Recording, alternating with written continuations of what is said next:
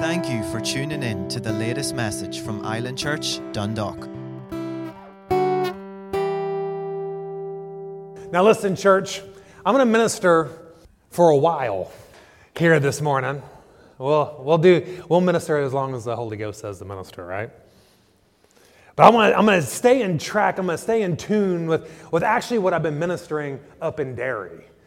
Why? Because for some reason, I think the Lord wants us all to be on the same page. How many of you know that that's important for us as a body, as a family, to be on the same page?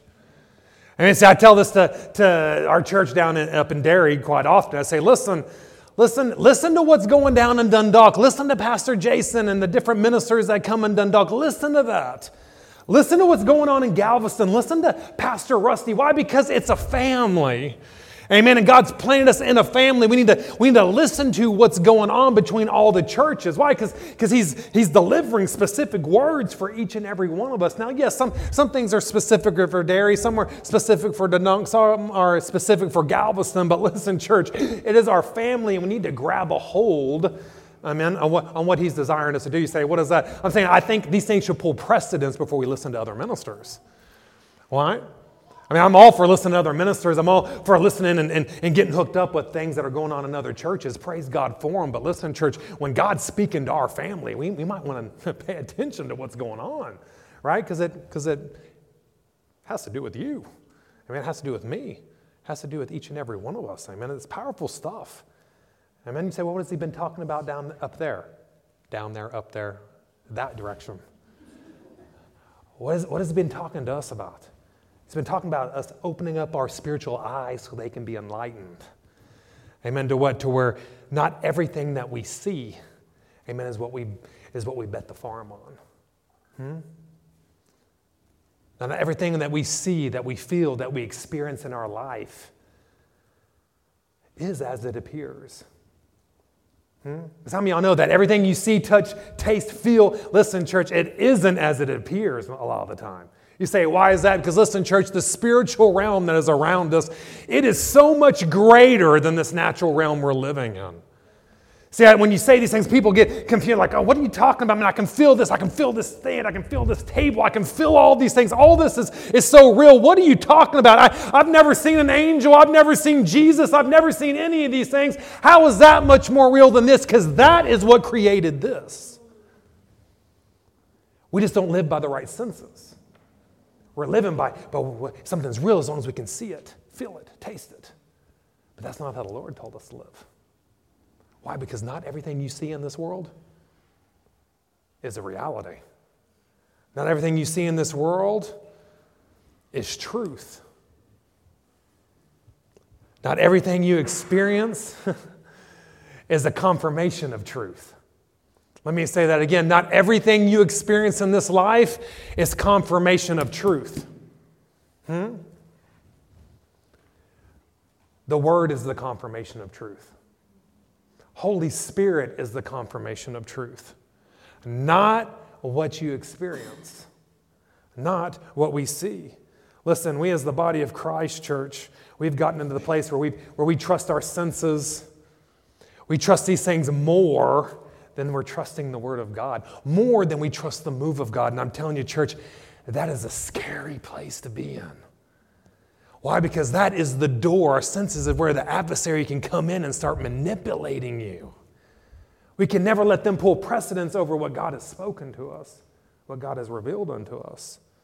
Hear me when I say this, church. Your senses, they're a blessing from God. He's made us in His likeness and image. They are a blessing. He has the same senses that we have. I mean, they're a blessing from Him. But they're not there to lead us, they're not there to guide us.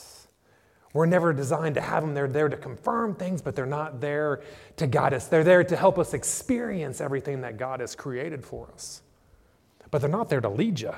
You say, well, what are, you, what are we supposed to be led by? We're supposed to be led by faith.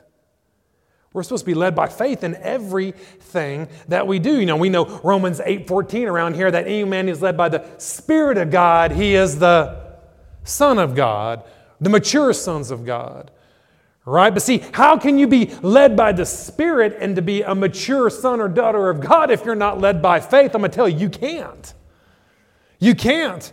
See, everyone wants to, oh, I'm a mature Christian. I've been saved for five, ten years. I got, you know, X amount of scriptures memorized. I've been to this many services. Man, I'm mature. You're not mature until you're led by the Holy Spirit. Full stop. I don't, I don't care who you are. I know a lot of pastors that aren't mature. Why? Because they're not led by the Spirit. Now, they have a whole lot of knowledge, but they're not mature. Mature is a man or a daughter or a son that is led by the Spirit of God. How do we do that? You do it by faith. Full stop. You can't follow Holy Spirit unless you do it by faith, church. That's the only way, that's the only way to do it. You know, it, it, it blows me away that we, that we struggle in this life. We've received the greatest miracle that the kingdom of heaven could have ever given to us. You say, what is that? It's a new birth. That is the greatest miracle you can ever have. It's far superior than healing, far superior than anything. Listen, he took a nasty, filthy nature of Satan that's on the inside of you, and he gave you the nature of a king. Now, if we can stand in faith to believe for that when you only heard one message or, or just met one Christian and, you, and we, we grabbed a hold of it, like, man, I can stand in faith. I want that. Yes, I'm the say, I'm saved. I'm going to heaven. Glory to God. But how is it that we can believe for the greatest miracle when it comes to healing? I just don't know. I sure feel funny. I don't, I don't know if that really worked this time. I don't know if I can believe in prosperity. I don't know if I can believe in peace. I don't know if I can believe in deliverance. But you've already received the greatest miracle. How do we struggle with these minor things? Hmm? Because we become sense driven. We become sense driven people. How many, how many of you, before you got saved, before you got reborn, how many y'all felt saved? Where you, you felt saved and, oh, now I'm saved. How many of you spoke like you were saved? Huh? And then you got saved? Huh? How many of you looked like you were saved? I know I didn't. I know I didn't look saved, I didn't smell saved, and I definitely didn't speak like I was saved. Amen.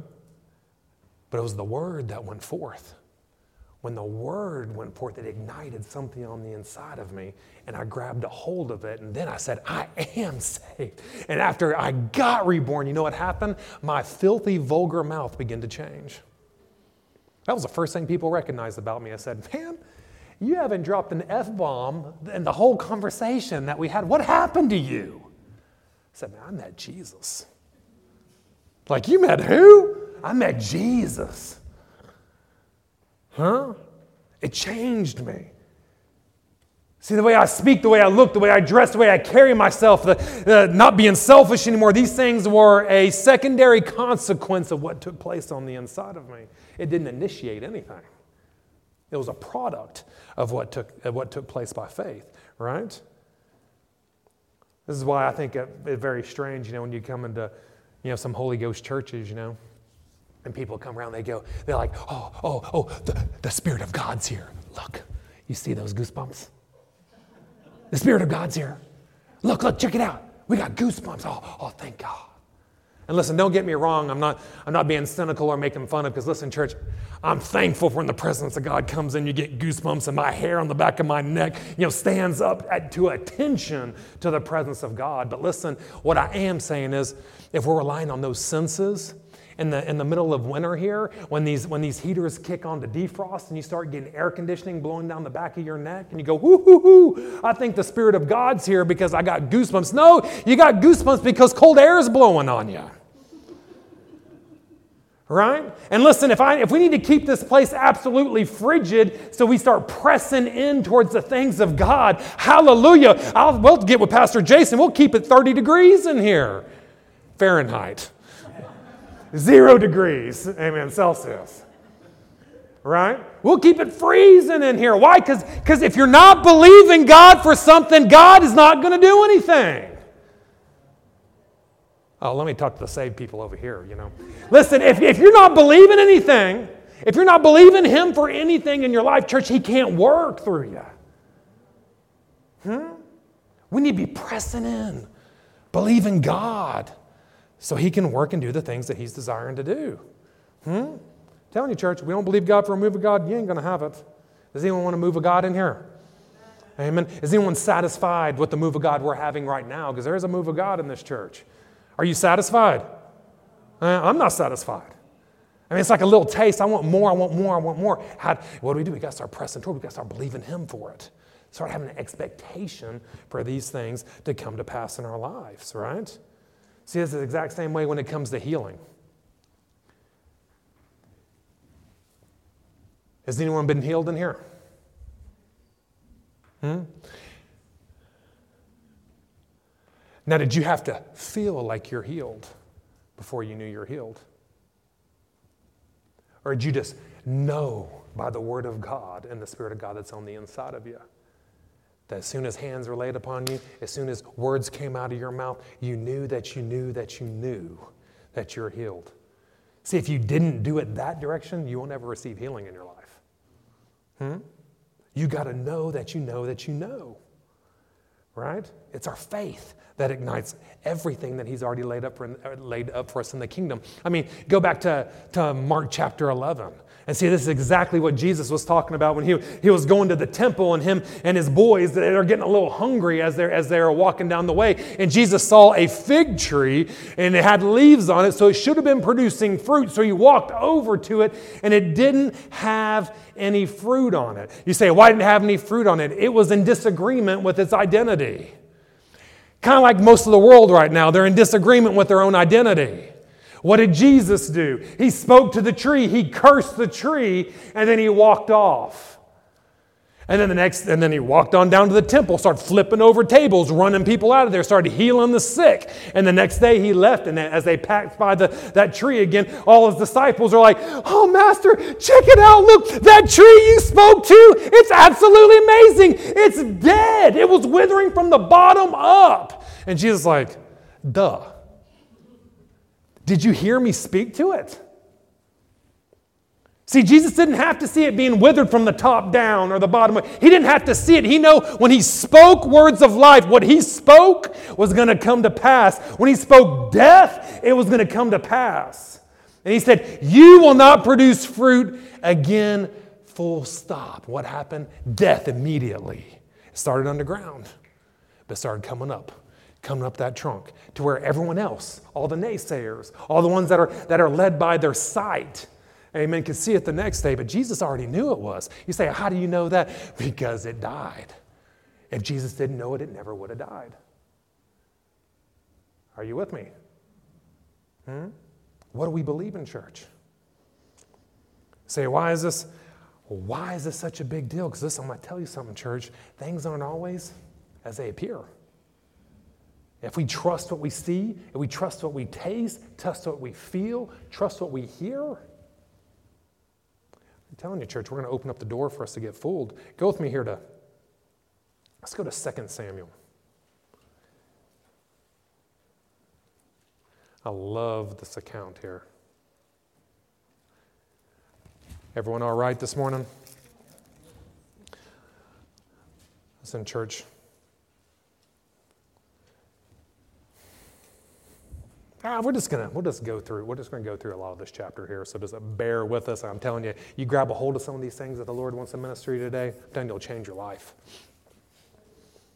He says again, David in verse 1. He says again, David gathered together all the chosen men of Israel, about 30,000 of them. And David arose and he went with all the people that were with him from Baalah to, of Judah to bring up from thence the ark of God, whose name it's called by the name of the Lord of hosts who dwells between the cherubs. What is this talking about? It's not talking about angels flying around or those stupid little cherubs that people like to put in their house and little, little naked babies. That's not what a cherub is. Amen. Now these are these cherubs are, are big angels. They're they're they're they're they're an angel.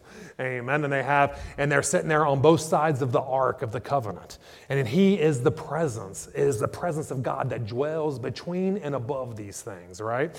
So if this is if this is the case, why did David go back and try to retrieve this ark?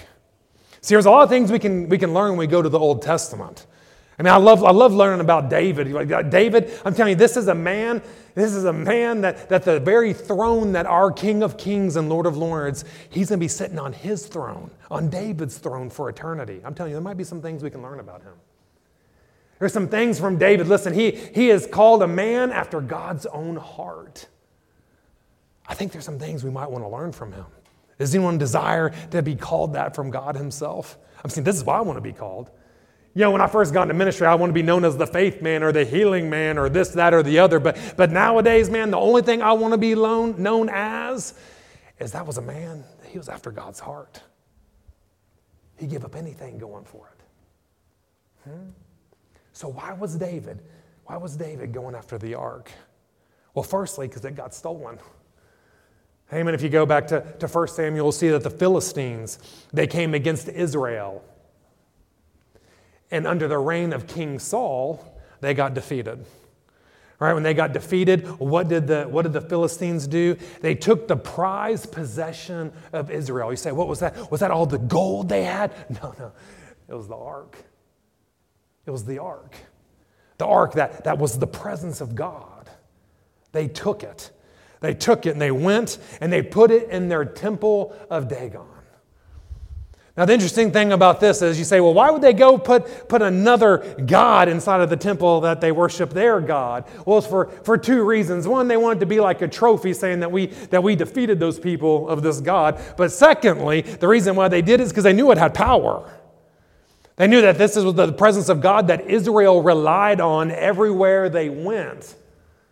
This is how they defeated all the nations around them. They said, listen, if we can take that presence, what they're relying on, what they're putting their faith in, if we can take that, boy, there's no one that can come against us. So they put it in right next to their God that they had. His name was Dagon. Now, the priests went in there the next morning. You know what they found? They found Dagon bowed down, bowed down to the ark. Why? Because you think our God, the creator of the heavens and the earth and everything that dwells within it, you think he's actually going to permit another God to get glory with him? No, this devil bowed his knees unto the Lord, bowed his knees unto Jesus, if you will.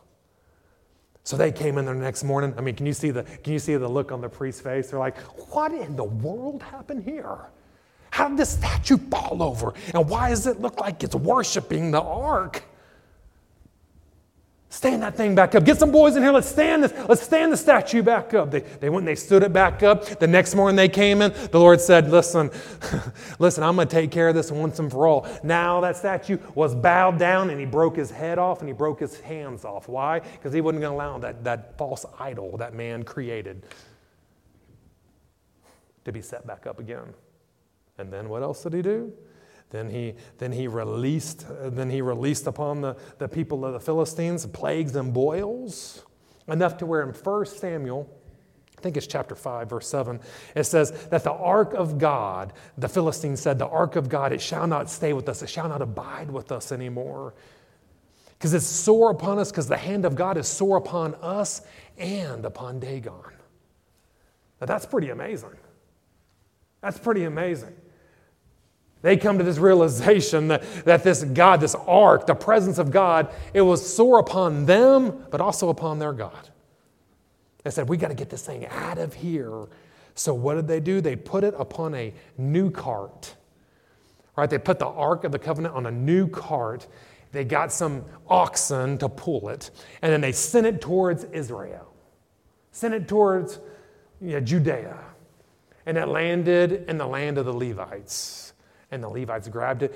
Eleazar, I believe it was, the high priest at the time, said, Listen, just keep it, keep it in the house there. And we'll just keep it safe and safe and secure right there. Absolutely powerful. Keep that in mind that they put it on a new cart there. Secondly, the reason why David went to go retrieve it was the most obvious of all, church.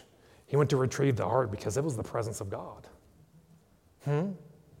How many of y'all know that the presence of God manifests, manifests Himself in different ways among each and every one of us? Right? See, the presence was with the ark, but the presence also came upon David, right? Because he was a king and a prophet. How many of you know in the Old Testament, before they could get reborn, before they got their nature cleansed on the inside of them, the anointing of God only come on three classes of people for the most part. It come upon the, the prophets, the kings, and the high priests. David was a prophet and he was a king. He had the anointing of God to do exactly what God asked him to do. I mean, he had that anointing. Now, that anointing that was upon him, it was the same anointing, but it was a different anointing that was in the temple, in the holiest of holies. You had the Shekinah glory that came in, the one that the cloud that, that filled the temple that people couldn't even stand. You know, the cloud that was in this place was so powerful that the high priest could only go in once a year, and he dared not enter in that place with blood. You say, why is that? Because it's the show forth, there's a foretelling of how we are going to receive that same type of measure of power. You say, How is that? You're only to receive it by blood. Hmm? Not the blood of bulls and goats, but the blood of the king. That's the only way you can get consumed with that kind of power. Hmm? I'm telling you, that's some good stuff right there, church. Listen, church, I, me as my, me and myself, I guess I should say, me, myself, and I, will go into you know, three different people here. Listen, even when I go and study the Word of God, I can study and I can pray. I'm telling you, the Spirit of God will come and He'll just rest in my office, just like He's hovering in there. He'll start unveiling things in the Scriptures, start speaking to me. Sometimes He'll start talking to me about you so I can begin to pray, intercede, whatever, whatever it may be. Amen. But His presence will come in that room and just rest there. But listen, his presence also comes into a place like this. Now it's different, but it's the same. It's a different presence, but it's the same. Amen. And, and see, David, you know, he's, he's kind of like me. He can be very selfish when it comes to the things of God. See, I, see, when it comes to the presence of God, when it comes to things, I don't want just a little bit of it. I don't want just a little taste of the things of God. I want a little taste of the kingdom. I don't want a piece of the pizza, if you will. I want the whole thing. Amen. So if there's anything God has to offer, I want it all. And I'm not gonna, I'm not gonna stop until I can get it all. Listen, church, I'm telling you, if with I'll give up anything and at any expense to have that presence. And see, King David's the same way. He says, it doesn't matter. I, I know I got the glory on me, but listen, I want that too. Why? Because it's the presence of God. It's the presence of God. I need it. So here in, in verse 2 or verse 3, it says, and they set the ark of God upon a new cart, and they brought it, brought it out of the house of Abinadab that was in Gibeah. And Uzzah and Ahio was, was the sons of Abinadab, and they drove the cart. Did you hear that? They put it on a new cart right? They put the ark on a new cart to go, when they went to go retrieve the ark of the covenant, they noticed that, you know what, this it has an old looking cart, man, that the Philistines put it on. You know what? Let's take the Philistines' example here. Let's put the ark on a new cart. Why? So we can glorify and honor God. We don't want to use their, their leftovers. No, we will build something glorious and beautiful so that we can honor God. So, the, I mean, can you imagine? Can you imagine Uzzah and Ahio? Can you, can you imagine these two? I mean, the presence of God was resting in their house for 20 years. 20 years, and, and, King David must have looked. He said, Man, you guys have done such a good job hosting the presence of God. You know what? I want you guys to drive the ark back to Jerusalem. I want you guys to take care of it. I want, you guys have done such a wonderful job hosting. I want you guys to take her on back to Jerusalem. Hallelujah. In verse 4, he says, but, but when they got out of the house of Abinadab that was at, at Gibeah, according to the ark of, uh, accompanying the ark of God, and A, which was before the ark. In verse 5 here it says, And David and all the house of Israel played played before the Lord on all manner of instruments made of fir wood, even harps and psalteries and timbrels, and on cornets and cymbals. You say, what was going on here, church? It was a celebration. Why? I mean, I know when you come to church, it ought to be a celebration. Hmm? And not all be the sit there with your hands together, sitting on a chair and be as quiet as you can. Listen, church, there's a time to be quiet, just like there was today right? But listen, coming and getting to his presence is a time of celebration. The Israelites knew that. Man, when is the church going to grab a hold of that? When's the church going to grab a hold of that? It's, it's time to celebrate when we get into his presence. It's time to celebrate when the presence come in. See, they, they realized that they started playing the horns, started dancing, everything was going great. It's going great. Why? Because the ark's coming home. Anyone watch football in here? I know Brother John does. Hey, brother, you know, it's like this. That, that, that statement always reminds me of this. You know, we, hear that anytime that the World Cup comes along over there, uh, over there across the sea, you know, you know, part of Christians' boys over there, you know, they're always like, you know, the, the, it's coming home, it's coming home, it's coming home. This is the year, it's coming home. Talking about the trophy of the World Cup. But it doesn't ever come home. you say, why doesn't it come home? Because they're not doing what it takes to receive it. They're not doing what it takes to receive it. Hmm? Not because they don't have enough talent, they probably got more talent than anyone else. But they're not doing what it takes to receive it. Here in verse 6, it says, When they came to Nachon's threshing floor, Uzzah put forth his hand to the ark of God, and he took hold of it because the oxen shook it. And the anger of the Lord was kindled against Uzzah, and God smote him there for his error, and there he died by the ark of God. I mean, isn't that amazing? The man that hosted the presence for 20 years, he touched the ark and he got dropped like a, like a hot potato down to the ground. He was hosting the presence for 20 years because of his common approach to coming to God, he lost his life. He lost his life because of his common approach as he came to him. You say, what does that mean, common? They came to the presence of God under their own terms. They didn't come under, into the presence of God under God's terms. They came under theirs. I'm telling you, church, that's, that's not a great place to be. I mean, because any hiccup, any mistake, I'm telling you, it, it cost him his life. Hmm? I mean, it's like, what are you going to do? What are you going to do? I mean, the ox are, are carrying this cart, you know, and they hit a ramp in the street because, you know, they didn't have beautiful roads like we have here in Ireland. There was no potholes. So they're running, and the oxen, it hit a pothole in the middle of the road, and the, the cart starts shaking. The glory of God, the, the ark, it starts moving back and forth. I mean, what are you going to do? I mean, are you going to grab a hold of it so the ark doesn't fall and, and get crushed into pieces or fall in a bunch of mud? Of course you would. I'd do the same thing. But it wasn't how God asked them to come to him. And he ended up getting smoked for it. I'm telling you, I'm looking, I'm, I'm looking around here at your faces, and I'm telling you, it's like, it's like people, you start talking this way, and people are like, I mean, I mean, that's really uncalled for, God. I mean, that's really uncalled for. I mean, I mean, Lord, don't you know He was just trying to help you out? And you're gonna, and you do something like this, you allow something like this to happen? But let me reveal something to you, church. Let me reveal something to you. Our problem is when we think we're doing something right, when we think, oh, I know all the answers, I'm going in the right direction, I'm doing something right, and then something comes up. I mean, a little hiccup, a, a, little, a little hurt, a little loss. We encounter a problem in our lives.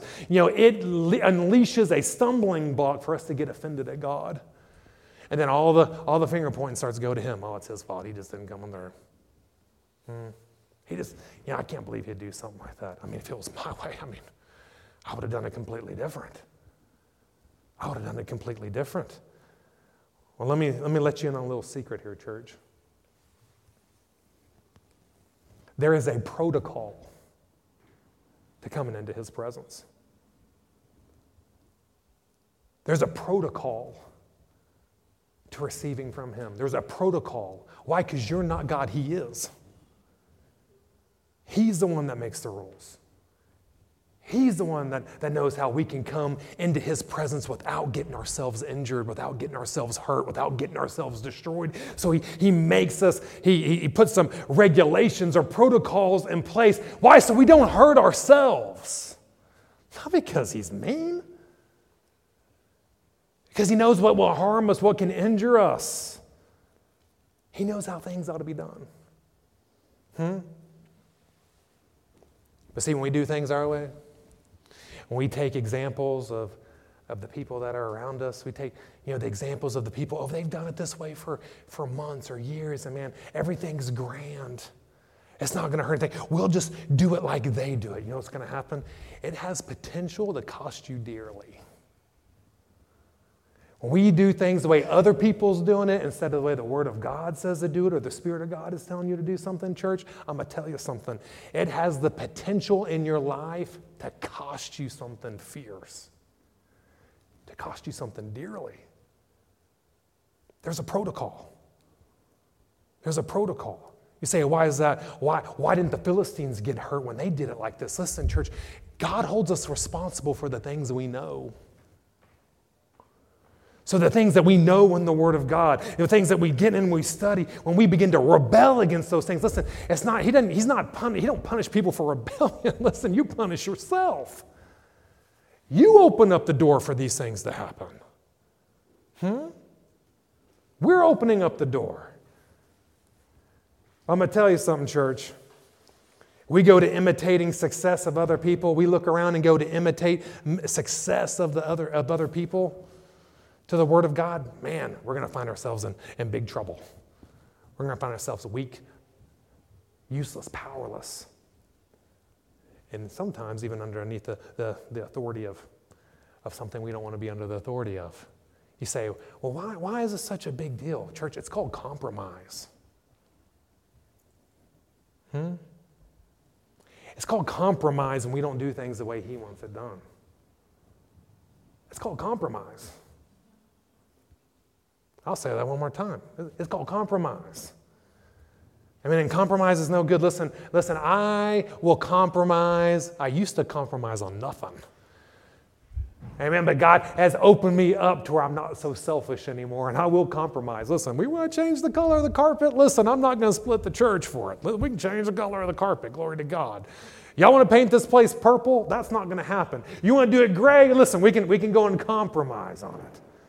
And if there's one thing I will not compromise on, it's His Word. And it's His Spirit. Full stop. There is, there is no compromise in me. Why? Because I can't compromise on truth. We can't compromise on truth. So let me encourage you, church. You need to be bold in the Word of God. Don't look around at what the other churches are doing and other people are doing. Oh, oh, oh, they're okay. They've been doing that. They've been living in sin. They've been doing this and everything's fine. I'm going to do things like they do. No, no, no. Be bold in the Word of God. Be bold. Preach the Word of God in season and out of the season. I don't care what other what people are doing. You be bold. Preach. Huh? Preach. Be a man. Be a woman of God. Live a life of holiness. Be bold in it. Well, the other church over there, they're not so difficult on sin like you are around here. no, be bold for holiness. He is holy. So be ye holy. We be bold in these things, church. Huh? Be bold to lay hands on the sick. Be bold to cast out devils. Be bold to follow the dreams and destinies that God's placed in your life. I don't care if it hair lips the cap, if it, if it hair the king, if it hair lips your mother and father. I don't care. You push forward with everything you have. I'm telling you, church, Jesus has already told us listen, if you want to follow me, you want to submit yourself unto me, don't be surprised when people don't like you. Don't be surprised when people hate you. Don't be surprised when friends and family, when they walk away from you, don't be surprised at those things. He says they hate me first. If they hated our king, what in the world do you think they're going to love you? I'm telling you, it's one of those things. It's, it, I have an absolute fear if too many people start liking me, which I don't have to worry about that. Amen. Why? Because listen, if I, if I, there must be some kind of compromise going on. If everyone in the world thinks I'm some stand-up guy, I must not be sharing the gospel enough. I must not be preaching the real Jesus. Hmm.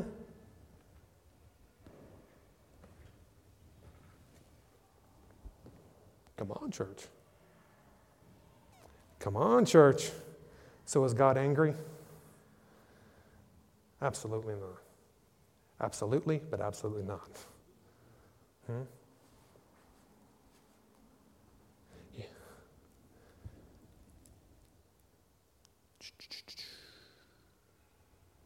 David was displeased in verse 8. He was displeased because the Lord made a breach upon Uzzah. And he called the name of that place Perez Uzzah even to this day. And David was afraid of the Lord of that day, and he said, How shall the ark of the Lord come unto me? So David, he would not remove the ark, but he set it into the city of David. And he carried it aside into the house of Obed Edom, the Gittite. The Gittite. David was displeased. Why was David displeased? Because Uzzah laid there dead. The one that he gave the orders for him to carry the cart. Whose responsibility did that fall on? It fell on King David. Why did Uzzah lose his life? Because of King David.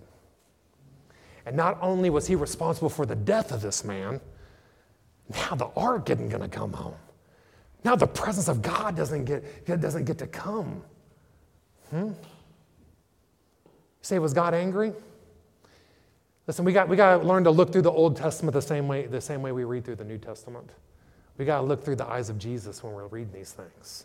We got to look through the lenses of Jesus, the lenses of Christ, and it'll help us to, to understand these things.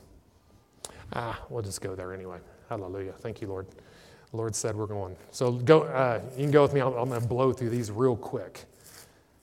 In James chapter 1, let's, let's, see, let's see how God, what God's posture is in James chapter 1, verse 13, he says, Let no man say when he is tempted that I'm tempted of God, for God cannot be tempted with evil, neither does he tempt any man. It says, Let no man, when, he, when the temptation, when the trap, when, the, when something comes against you, the test or the trial, he says, Don't you dare say it's God that's doing it. Why? Because God doesn't tempt you with evil. Why? Because he can't be tempted with evil. He doesn't possess any of it. He doesn't own any of it. What's evil? Anything that's contrary to the Word of God. He doesn't own it. So he can't tempt you with it. But what does the scripture continue to say? But every man, when he is tempted, he's drawn away by what?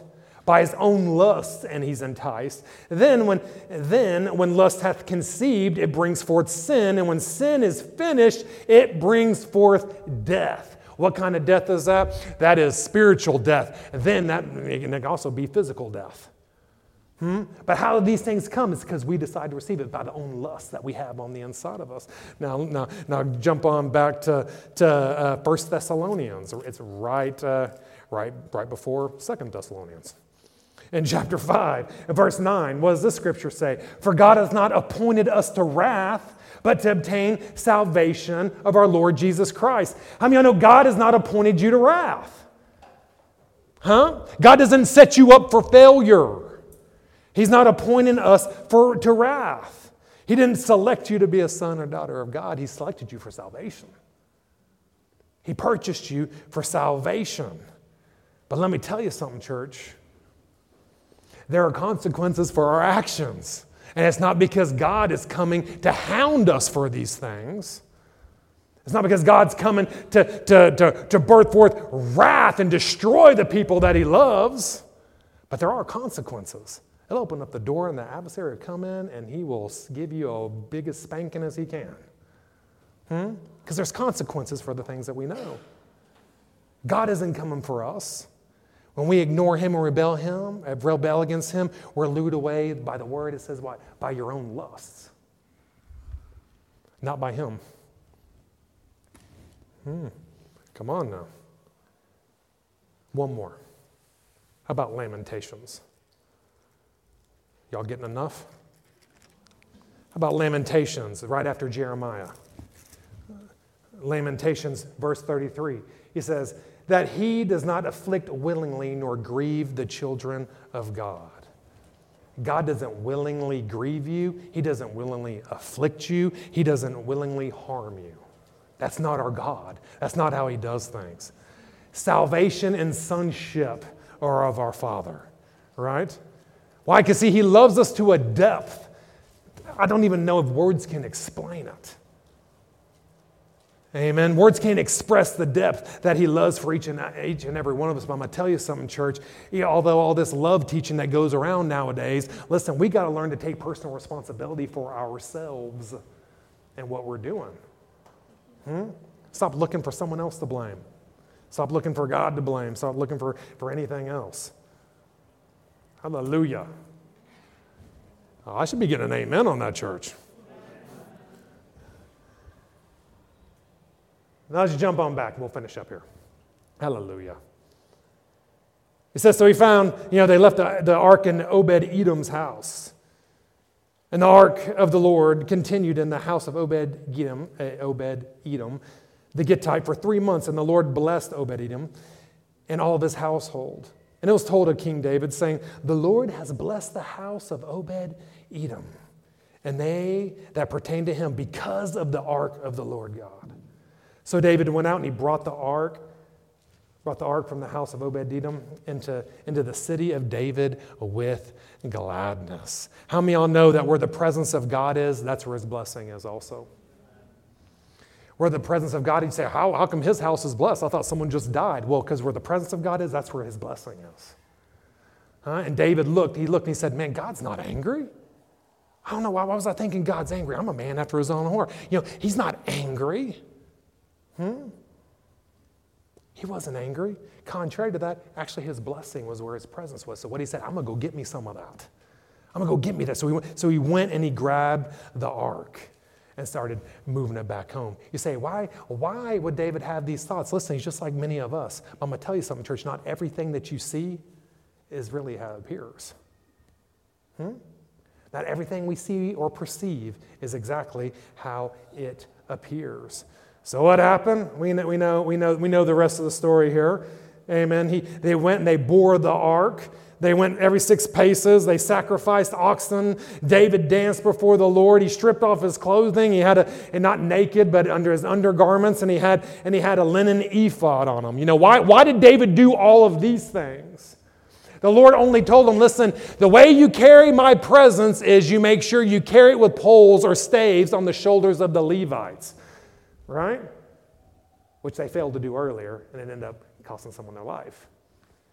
But David's like, listen, if he's blessed, how do we how do we move this ark? How do we do it? I know what. Maybe we should go to the priest and ask them how we should do it, right? And the priest said, Oh, well, well, the word of God says, let's get some poles, stick it through the ark, we'll cover it on our shoulders, and we can move. What did David do? He started glorifying God. Hallelujah! It's coming now. Why? Because he was doing things the way God requested it to be done. They were going to be protected. So what did they do? He, he started, he got he was so pleased, he started worshiping God. So every six paces places. One, two, three, four, five, six. We're going to make a sacrifice right here.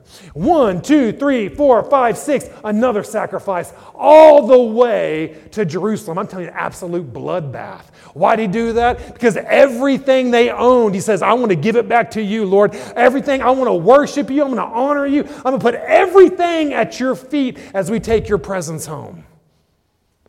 And they walked in a bloodbath all the way there. He stripped off his clothes under his undergarments, put an ephod of the priest on, and started dancing with all his might before the Lord. Glorifying God, thankful, happy, praising Him. Why? Because the presence was coming home. And he was going to get to come into the presence anytime he wanted to. Right? And we know as he entered, entered into Jerusalem, Everyone's sitting there watching them, looking like, look at this guy. Who is that? Who is that crazy man dancing out there? Oh my Lord, that's the king. We need to bow down to him. David, David stripped off all of his kingly attire and he humbled himself just to get into the presence of God. And what did his wife, Michal, do? Said, Man, that's disgusting. How dare you dishonor yourself lower yourself to be like these other people that are out there. How dare you do that? She said, the word says she despised them in his heart, in her heart. And David gets back into the city. Man, he's such a good king. I'm telling you, he got back to the city. All these sacrifices they were making, they started giving up. He gave meat to every single family in Israel. I'm telling you, that was a lot of animals that were killed. Gave meat to every, gave them cakes to every single family, gave a flask of wine to every single family. Why? Because it was a time of celebration. The presence of God is now coming, and it's going to dwell in Jerusalem. Listen, church, it was this posture of humility, this posture of humility, this posture of servitude is what brought King David out of the pasture with the sheep and gave him the ability to slay the giant. It was this posture of servitude, this posture of humility that gave him the title of man after God's own heart. Oh, he gave a dance. He gave a dance unto the Lord. You know, there was a guy back in the States, and he was, he, you know, the Holy Ghost broke out, and people were dancing, and it was, it was an amazing Holy Ghost meeting. And he was like, Lord, Lord, I wish you'd give me a dance like that. Give me a dance like one of those men. The Lord said, Listen, I don't give you a dance. That's something you give me. Hmm? That's something you give me. And this is what David was doing. He was, he was giving with a posture of worship and submission and servitude unto the king. Hmm? Why is known as one of the greatest kings that ever lived. It's why the throne of the King of Kings and the Lord of Lords is the throne of David. That's why the lineage of Christ comes from this man. Because of a posture of humility, a posture of worship, a complete disregard to the fear of man. but one that grabbed hold of everything that he had with the fear of God. Hmm?